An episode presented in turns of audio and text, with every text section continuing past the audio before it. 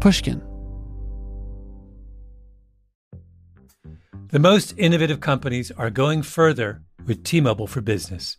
The PGA of America is helping lower scores and elevate fan experiences with AI coaching tools and 5G connected cameras. AAA is getting more drivers back on the road fast with location telematics. And the Las Vegas Grand Prix is powering race day operations with 5G connectivity, giving fans an experience at the speed they deserve. This is accelerating innovation with T-Mobile for Business. Take your business further at t-mobile.com/now. Did you know some travel credit cards offer 10 times points on your spending? Don't miss out on big rewards for your next trip.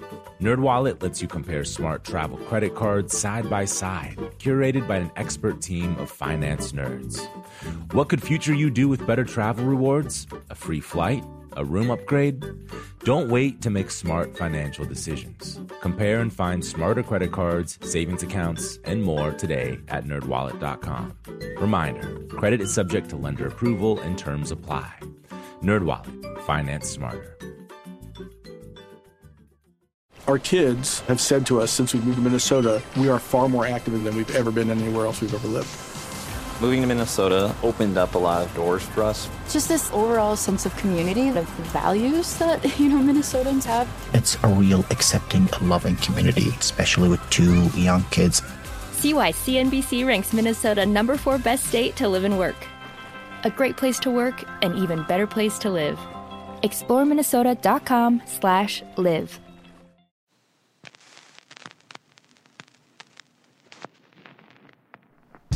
This is Talk Easy. I'm Sam Fragoso. Welcome to the show.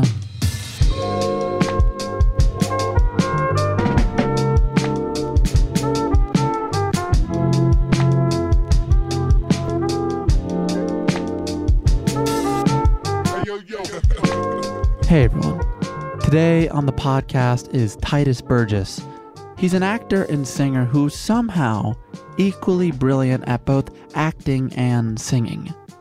He's performed on Broadway and beyond in shows like Good Vibrations, Guys and Dolls, The Little Mermaid, Jesus Christ Superstar, Into the Woods. I first discovered Tituss on 30 Rock, where he played a hairdresser named D'Fwan. After only four episodes, his co star, Alec Baldwin, called him one of the best scene partners I've ever had. Baldwin insisted to the producers to give Tituss a spin off show. Five years later, they did. It was called Unbreakable Kimmy Schmidt. Here's a clip from the program. Hey, Titus. Want to take a free career test? No, thank you. I took one of those in high school and it told me to become a mannequin. Wow. That would be a good job for you because you get so still when you're angry. Oh no. Are you angry right now? Yes, I'm angry right now. Last night I saw Mikey going into his apartment with another man. Really? Well, that doesn't necessarily mean. He's cheating on me, Kim Kibo. They were laughing and touching arms, and worst of all, you're gonna need to sit down for this. I know you're sitting. Sit again. Mikey was wearing the date night outfit he wore on our first date. Whoa. Are you sure the other guy was gay? Everybody's gay, Kimmy. It's the 90s.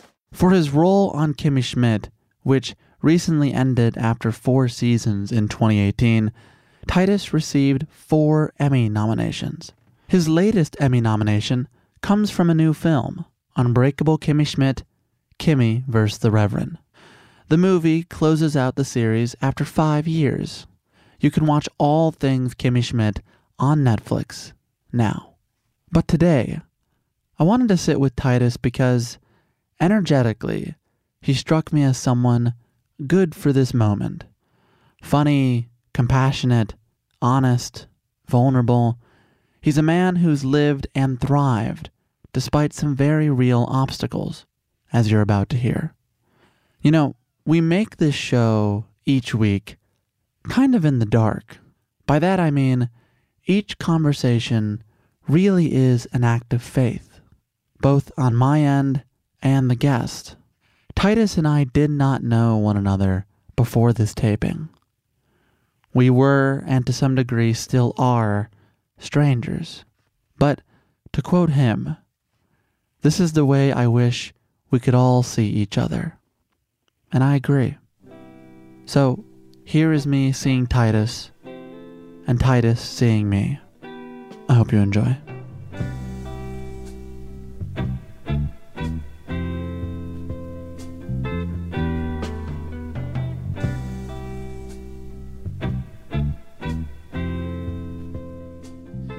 Tituss, Hello, Sam.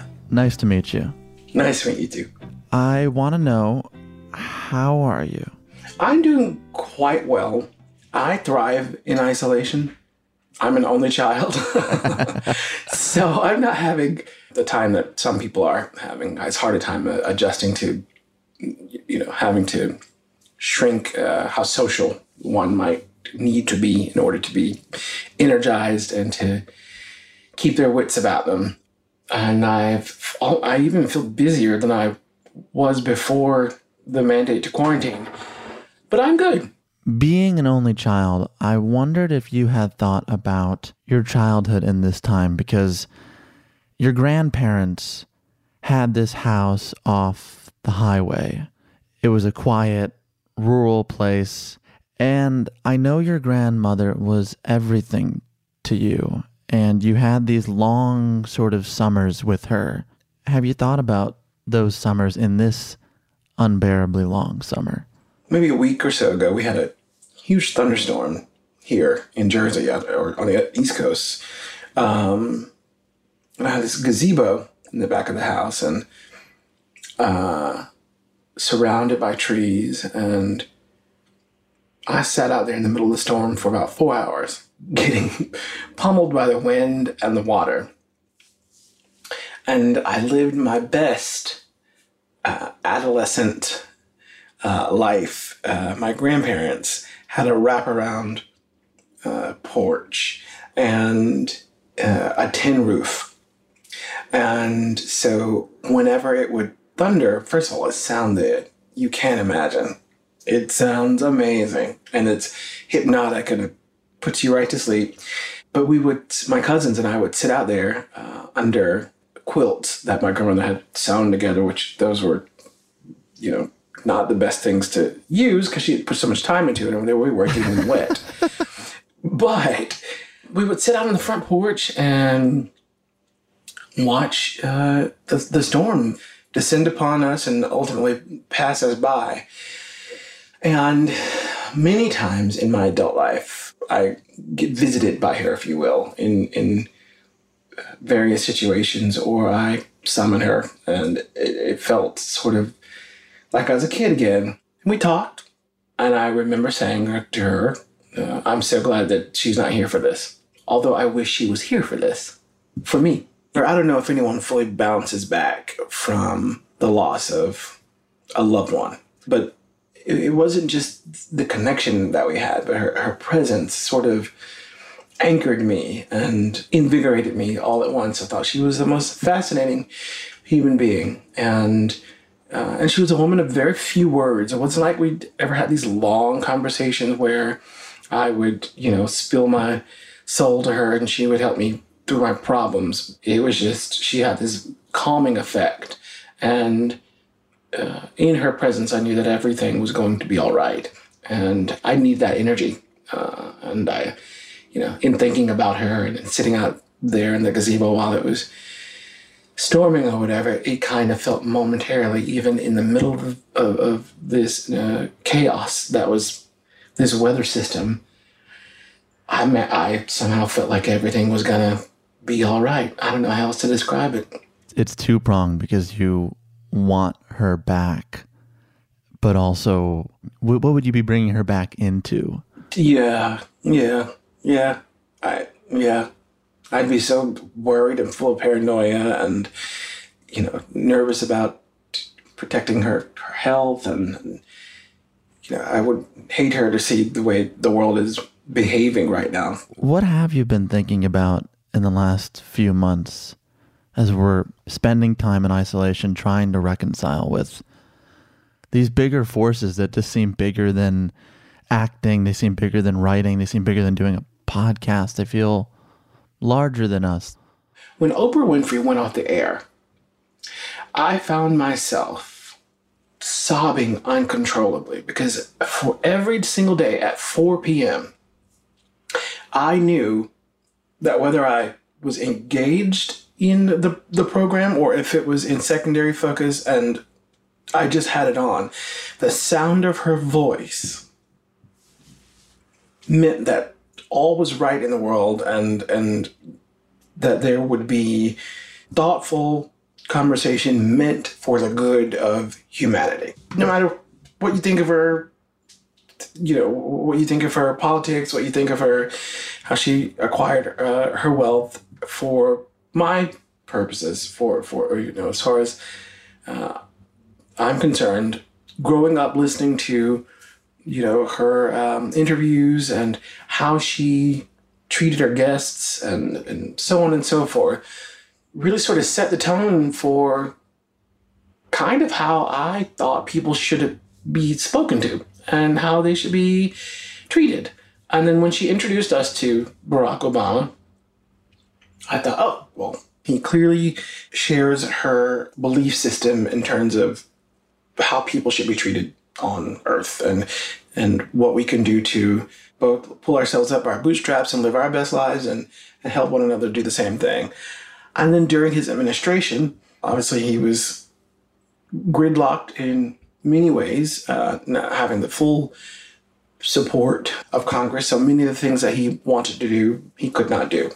This isn't so much about law and, and legislation being pushed through or not, but there's something to, to be said for how you relate or speak to a country that looks to you as its leader.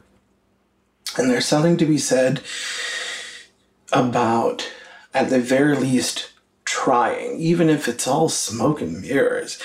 The reason that the lights are not out in Manhattan right now with all those empty buildings or whatever, because it would look so ominous and people would lose their minds. It would look crazy. You understand?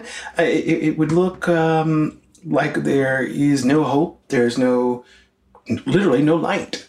And I remember thinking when I was driving through at the top of Cornell, I was like, oh, thank God that, you know, we're keeping something on to remind us that there is some light at the end of the tunnel. And right now, I don't know what to think. These are unprecedented times. This, these stunts with locking up mailboxes and fully on, fully like removing them and and and dangling uh, uh, you know, the suspension of aid to parts of the country that need them most to coerce or threaten them with these withholding these things to for political gains. Like I, I just um, it makes me very sad. It makes me I hate using the word helpless or but as you said at the top of the question, uh, these forces that not only uh, seem larger than what we do on a day to day, but it just seems so much larger than anything that we seem to be able to get a hold on or a hold of. And I don't know how we arrived at that, and I don't know how we've found ourselves in a moment in history where it seems uh, so much harder to to fight back or to, to just to fight. But I'm not I'm not without hope. But every day I have to remind myself that it's a marathon and not a sprint. I was never good at long distance running, so. Where have you been finding value in your work? I mean, do you think it still is valuable? Absolutely. I tell you what, when I first, when this whole first, uh, the, the, the virus and, and the quarantining and ramping up towards the election, when all of this stuff, oh, and the protests, Black Lives Matter, when all those things sort of came to a head um, and seemed to merge together in the strangest way, I felt a little silly uh, promoting a song or promoting a TV show. Even getting on Instagram to offer up any zaniness that I would normally do to help people find something lighter during their day felt I'd never want to appear uh, self indulgent or tone deaf. But then I thought to myself, well, political commentators, doctors, nurses, they're not on Instagram putting together skits. you know what I mean? They're doing what they're supposed to be doing, which is, well, some of them are. Uh, By the way, would love to see CNN commentators. Dr. Fauci try to do a sketch. How strange would that be? it would be so strange. It would be so strange.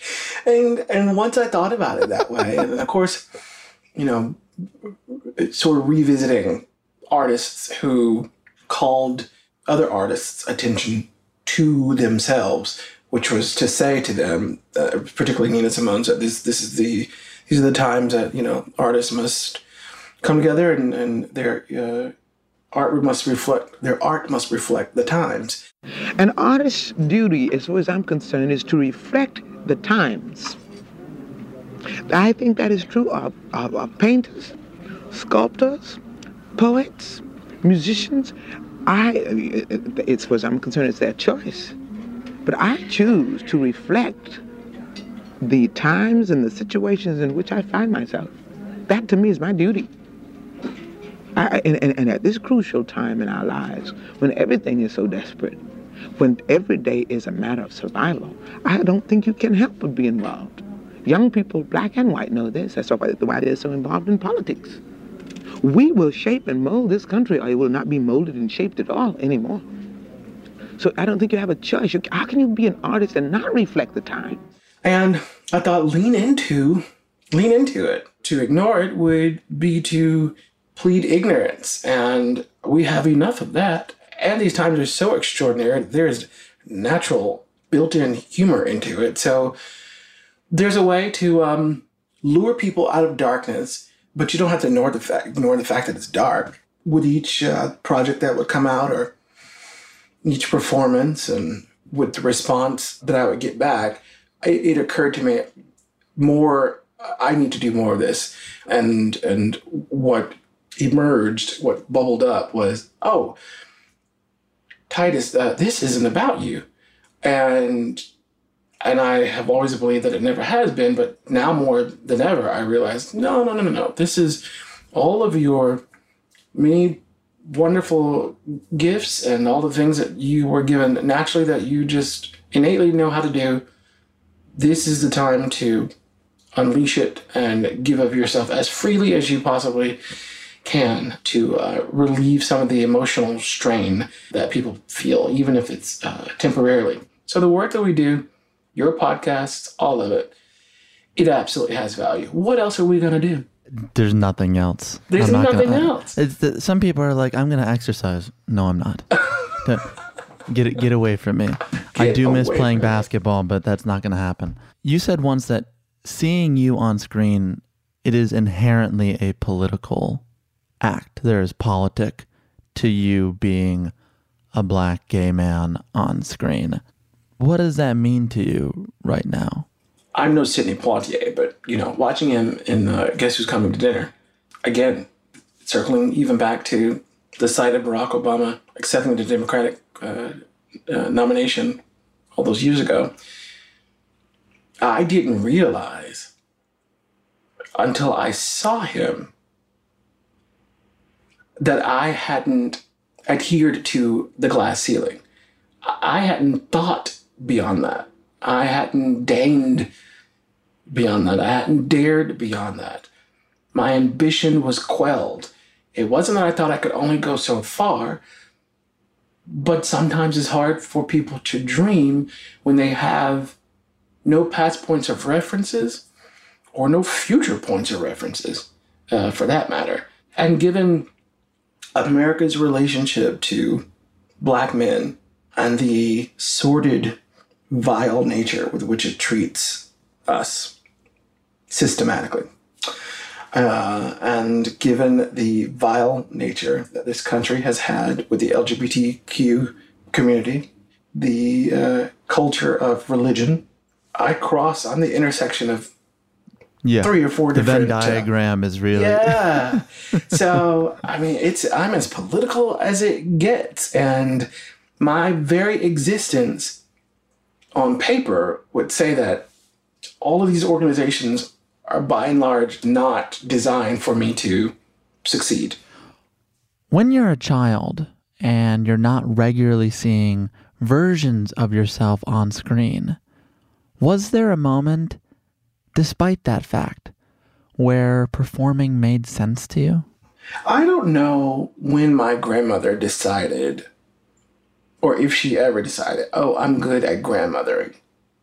But what I know she saw was how her presence had sway on our emotions. I think when I open my mouth and when I make a concentrated, concerted effort to speak to the heart of you, to speak to your very soul, and it sounds like, you know, I'm describing like I got some sort of superpower, but this is something that we can all do. Um, mine just manifested in the way of music. Um, I realized that what was most important to me was communication. And I realized that one way I was able to communicate uh, was through music. And I realized that once I had completed whatever my task was uh, via melody, most of the time, the response that I would get would be suggestive uh, that people felt transformed. And being an overweight child for most of my life and young adult life, and being black, gay, and Christian, and growing up in the South, and not having a place where uh, I could find identity or find anyone in my likeness. I was without a way to, to hook into the world. Um, and once I realized that people responded to me and that they, for the three or four minutes that I was up there seeing my little heart out, I was on earth and I existed. That's the best I can do. he says after delivering a five minute eloquent monologue, That's the best I can do. oh, really? That's the best? You're funny. I'd give that uh, A minus, an A.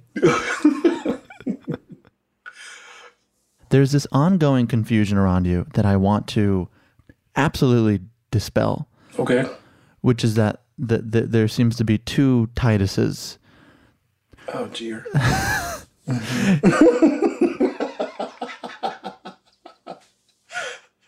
That was a good joke. Keep going.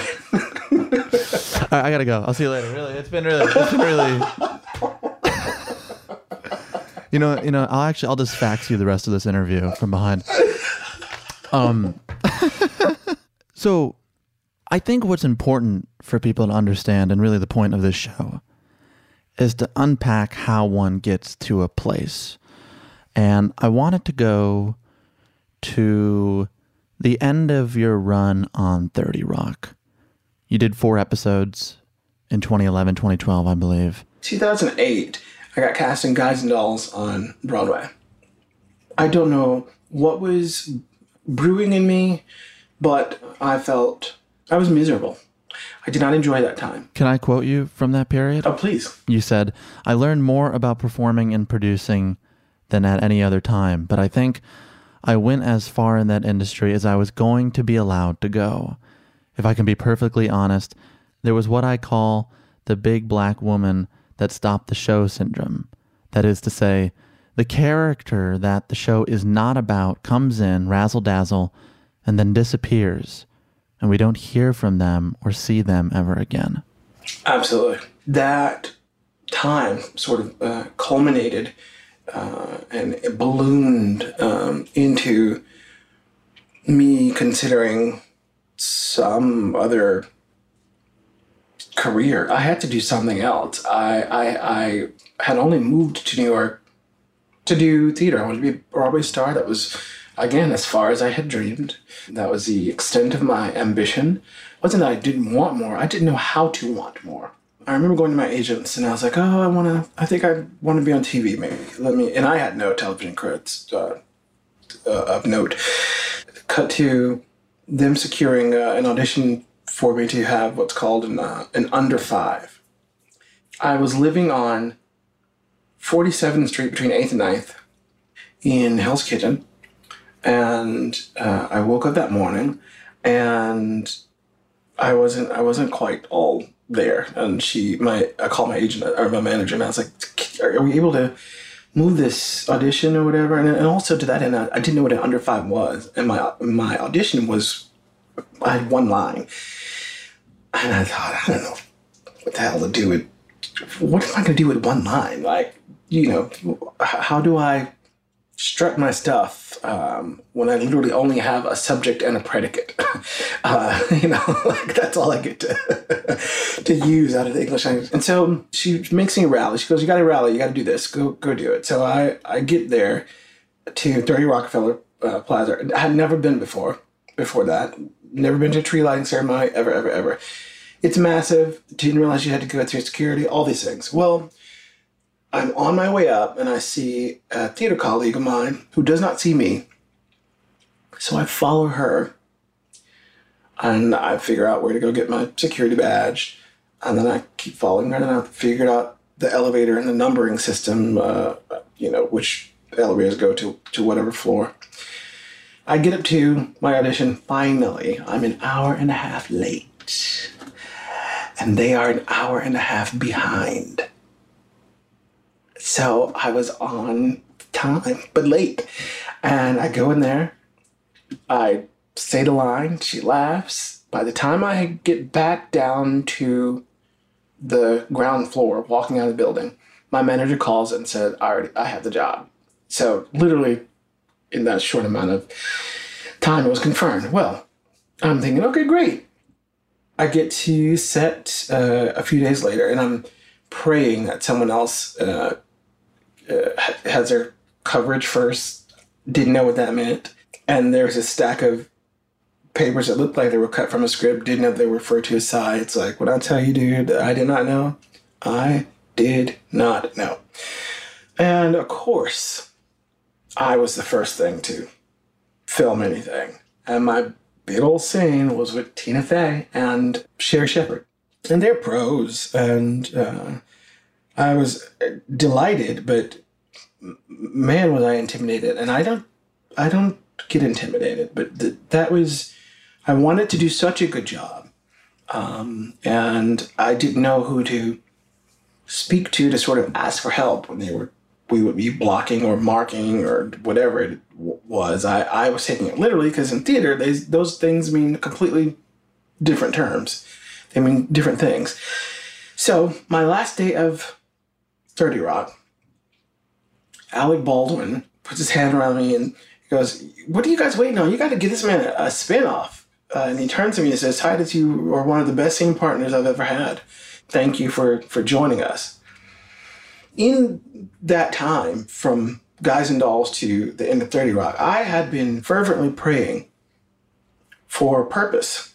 Having purpose is such a privilege and there are so many people so many souls which i honestly i think is a direct reflection of why we mistreat each other uh, so vehemently here on earth. Because so many people either a have nothing to wake up for or or we've not allowed them space and opportunity to to dream to to uh, let their ambition uh, thrive. Um, you know, if if you don't see anything that looks like you, you don't know that it can happen. And and I, I could go all the way down a very long rabbit hole about this, but I, I think purpose is is um, very important. Um, and so the absence of it creates bullies. Great. So I was praying for purpose.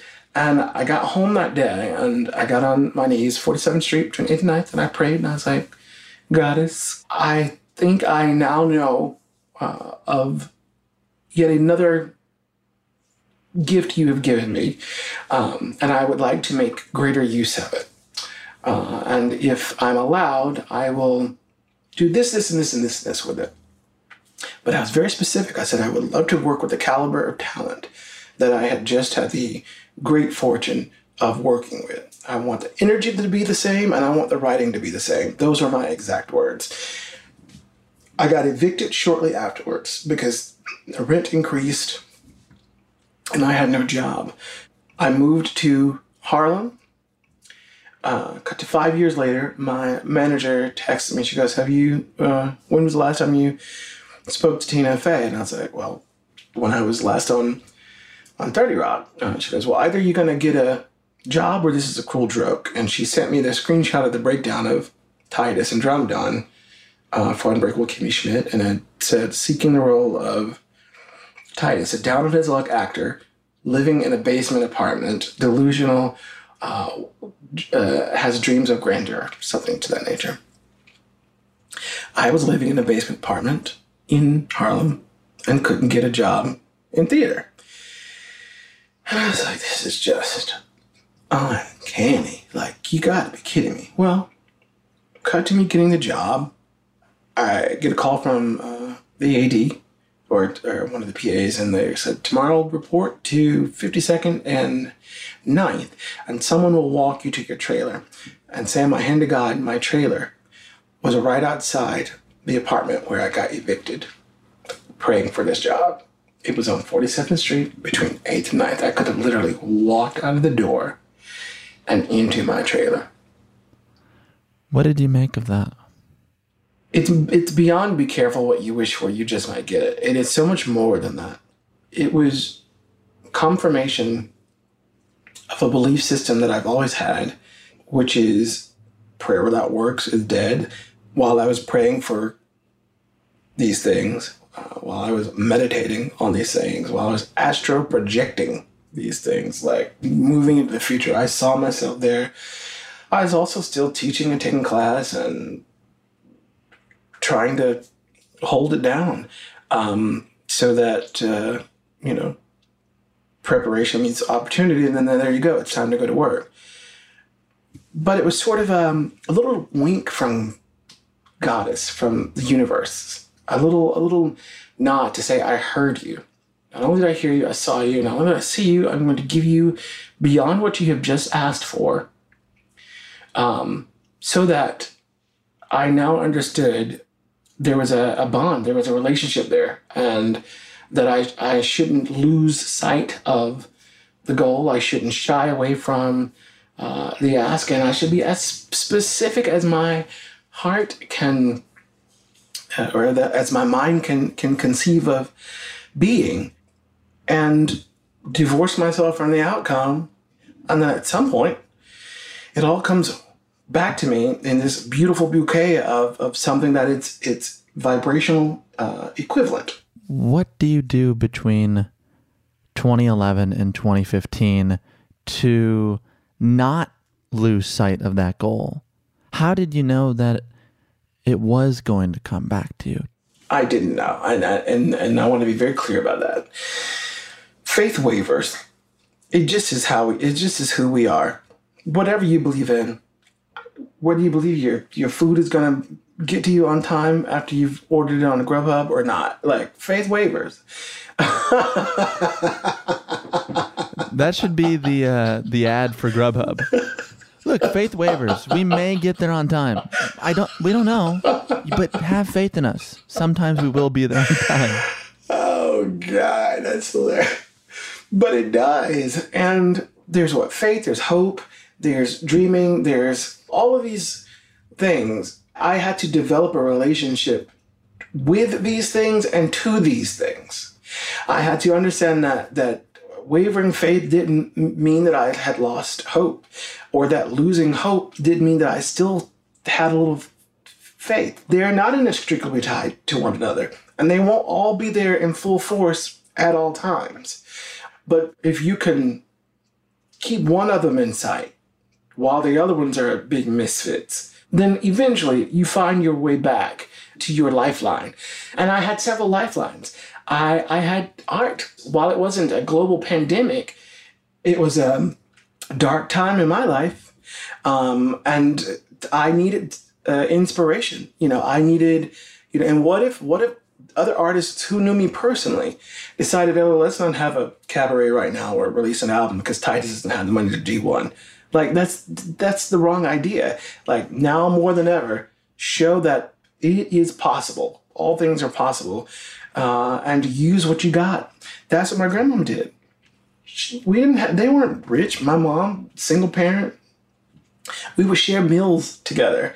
Uh, my, my, grandmother would, would uh, go, we'd have this huge garden and she'd go and she'd can things or whatever and it would last through throughout the year. You make use of the resources that you have, and you spread it uh, uh, as far as it will will spread. I mean, we could have all hung our heads and been sad that we, you know, couldn't go to Outback Steakhouse or whatever the hell uh, chain, you know, was there. It didn't have the money to go do those things, but that's not who they were, and subsequently, that's not how I turned out.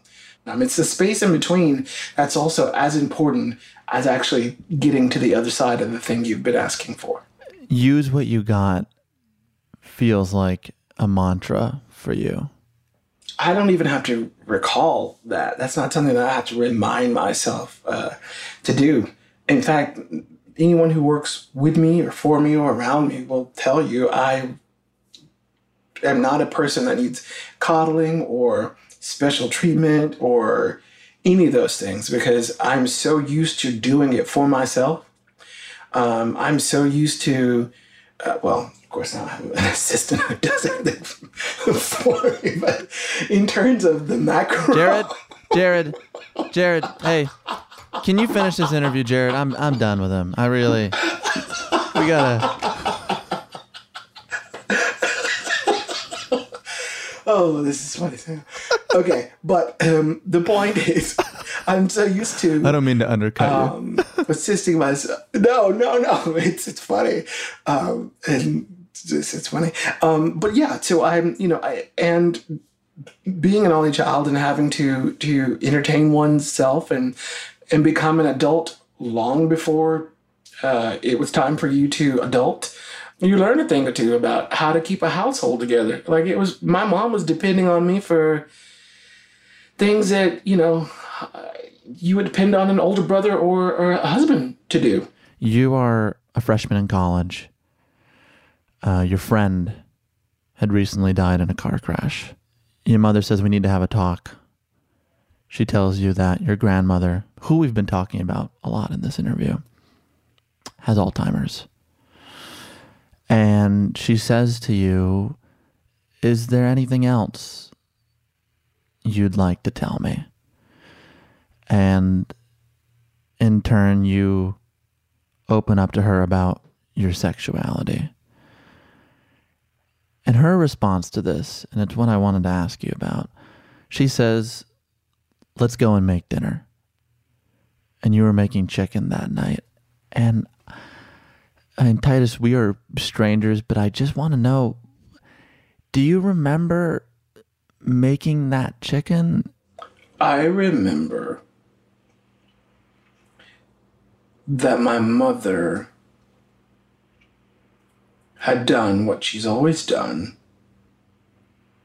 and what she continues to do, which is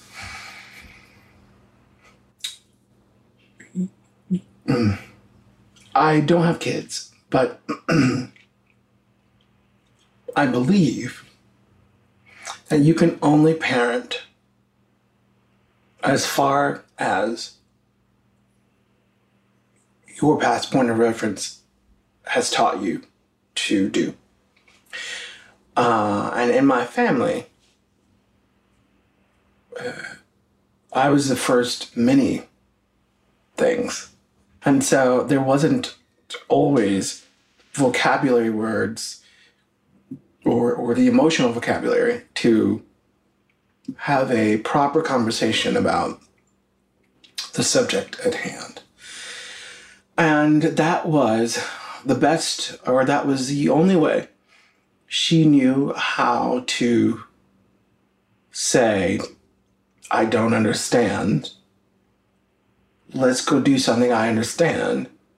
But I'm asking you to come do it with me because even though I don't understand, it doesn't mean that I want you, don't want you near. That I still love you. And that scenario has continued to play out and replay and replay, even as recent as last night.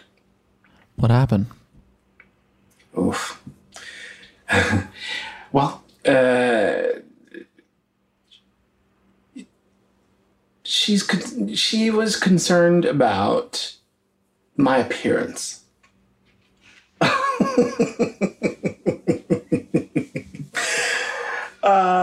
I I had recently undergone a procedure and have lost a lot of weight, uh, and uh, she couldn't wrap her ra- head around how I looked.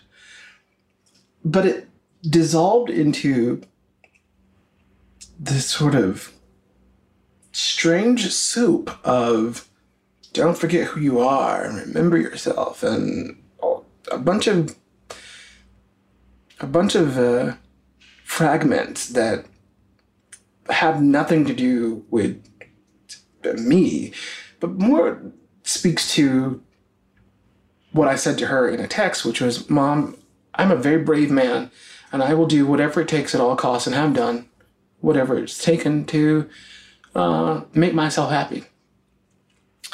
I'm not just a survivor, I'm a thriver. And whether it's making an elaborate meal for friends out of spaghetti and, and, and uh, that I bought at the 99 cent store, I'm going to do it elaborately, and we're going to thrive inside that lack. She is not someone who has felt uh, the call or the or the liberty to take such risks because her life has been I have to take care of my son.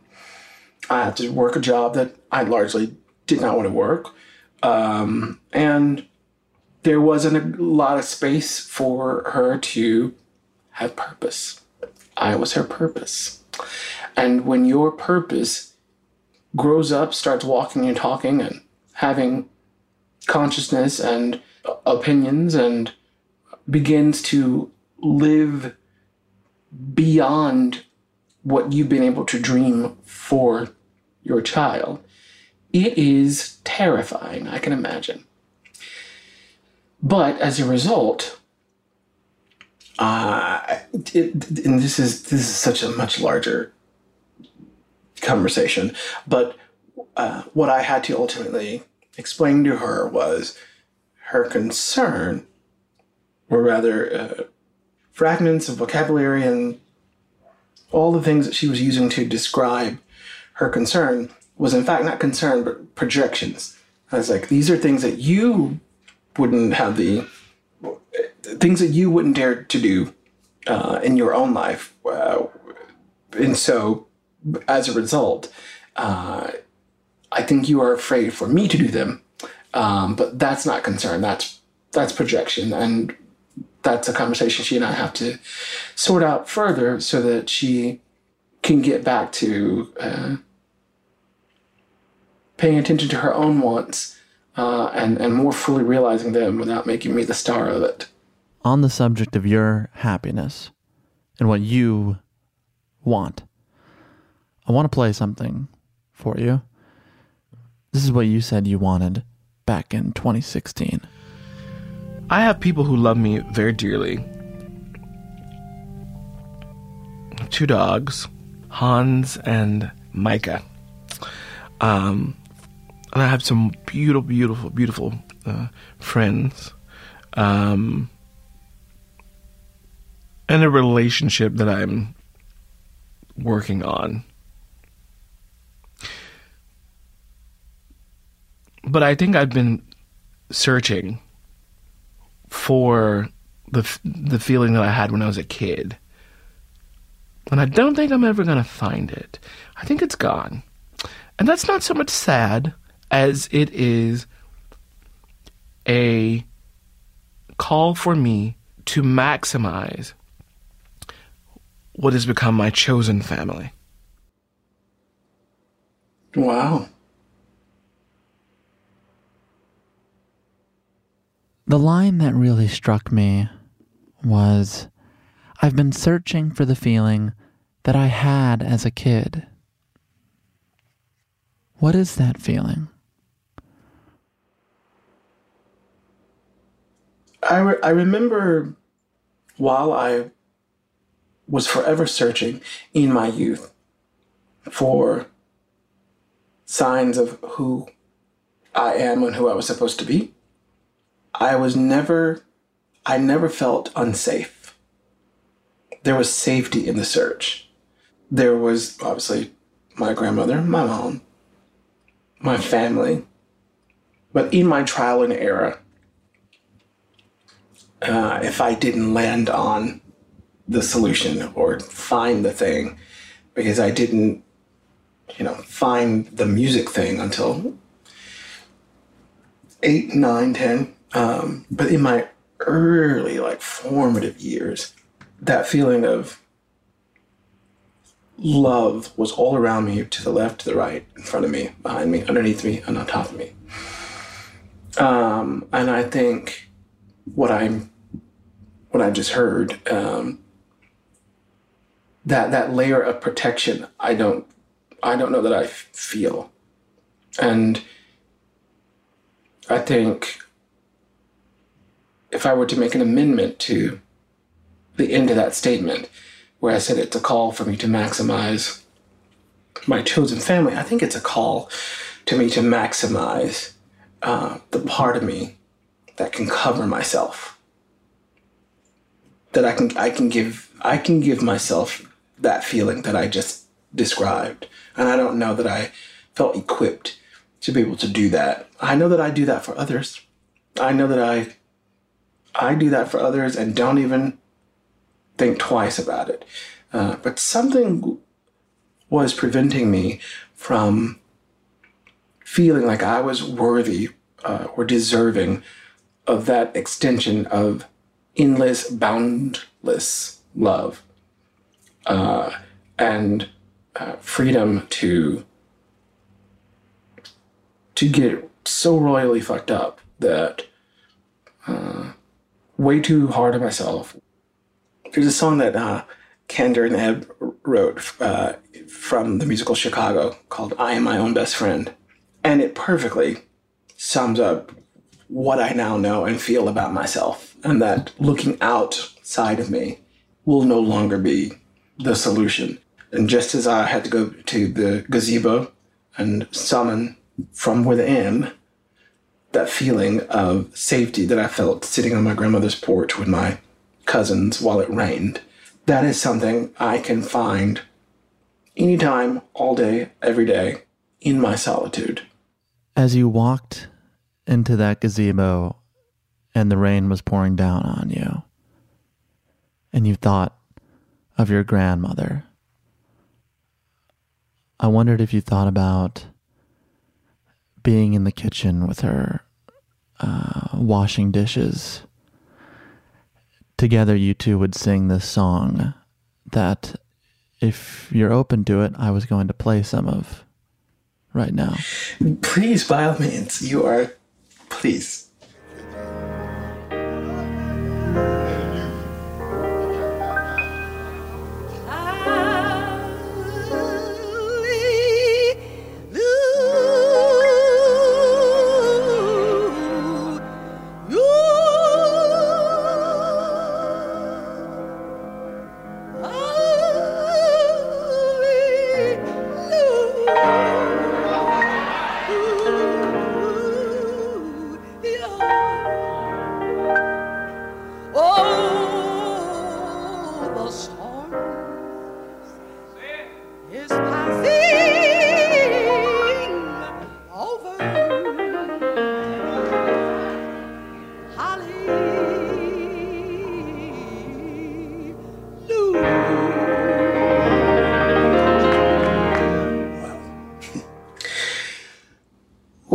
Took me back.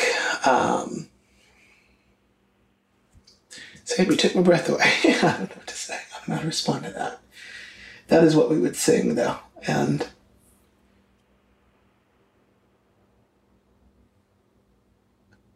and I will say that's so funny. I completely forgot that. I mean, I knew that that's a song that we sang, but sitting in the gazebo during a storm. Um,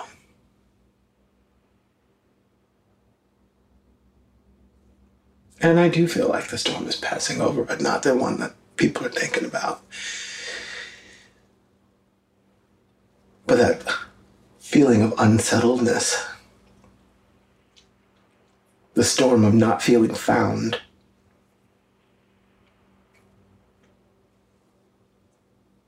The storm where I couldn't find myself. I think that is absolutely passing over. I'm so glad you played that. Thank you. As as hard as this moment is, if this conversation is any indication for yourself, I do see some light at the end of this for you. I do. We're strangers. Maybe it doesn't mean much. No, it means a lot. this is the way I wish we could all see each other. Why do we have to know each other to know what other human beings are in need of or to be able to glean or hope for on behalf of another human being? Tituss Burgess, be well. You too, Sam.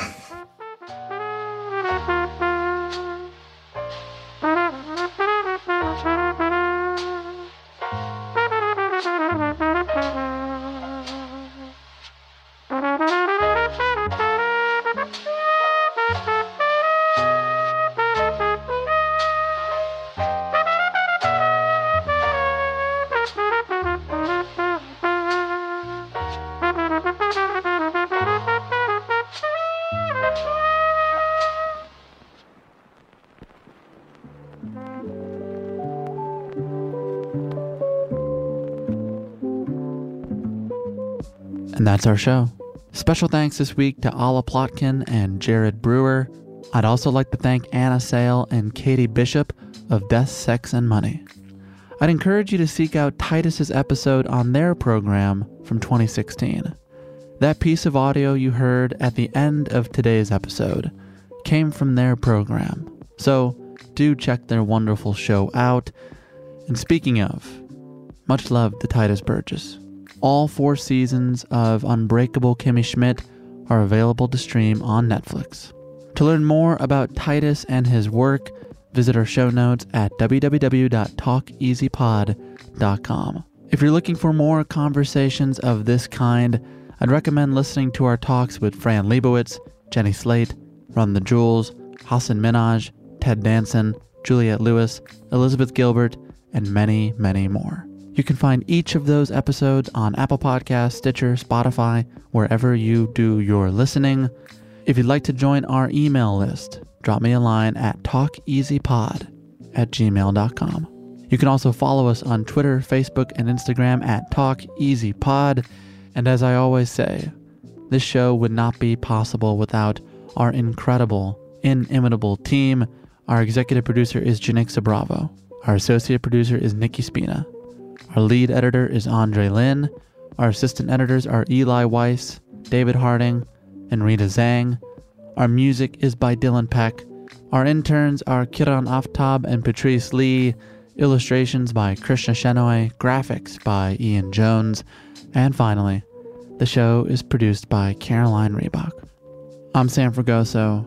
Thank you for listening to Talk Easy. We'll be dropping a bonus episode with photographer Tyler Mitchell this Wednesday, and then on Sunday, Miss Carol Burnett. Until then, stay safe, everyone. So long.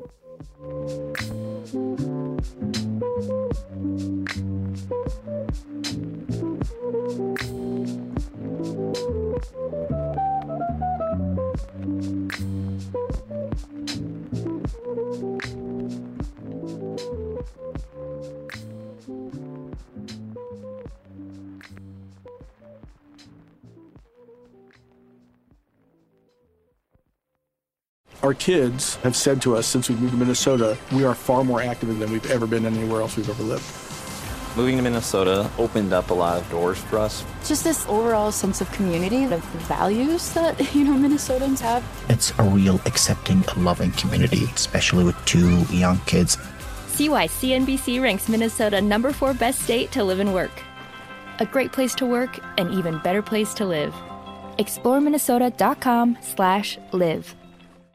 The tradition of breaking tradition continues with the return of the unconventional awards from T-Mobile for Business at Mobile World Congress.